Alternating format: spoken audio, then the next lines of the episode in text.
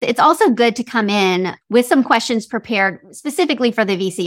I can remember a number of times that I was just going from meeting to meeting to meeting, jumped into a pitch, had not done any due diligence on my own of looking at the website, reminding myself who they had invested in, seeing what shared connections I have, those types of things that can just establish an easy first connection for the purposes of this conversation, springtime invested in Manatee. I know Manatee. That's a good conversation starter with any VC. So it's good to have those.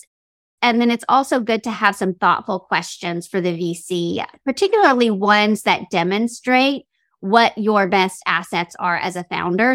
Asking things like, what problems do you see in companies like ours? Helps the VC know that you're going to welcome their feedback, that you think that they probably have a perspective on your company that is worth hearing. So it shows that you're a coachable founder who can listen and receive feedback. The questions that I often have ready to ask investors at the end of the pitch are what metrics help you determine if we are a good fit for your fund? They can tell you exactly this is where I want you to be in order to raise a series A with us as the lead. What challenges do you see in companies like ours? What are some current concerns you have about my company? Maybe they've seen this pitch a thousand times and they want to give you their feedback on why they passed before. Can you tell me about the latest deal you did and why you chose to invest? I think that gives the founder very good insight on their thought process and their perspective on, let's say, healthcare or fintech. What's your typical check size? Do you prefer to lead or participate is a good one to know.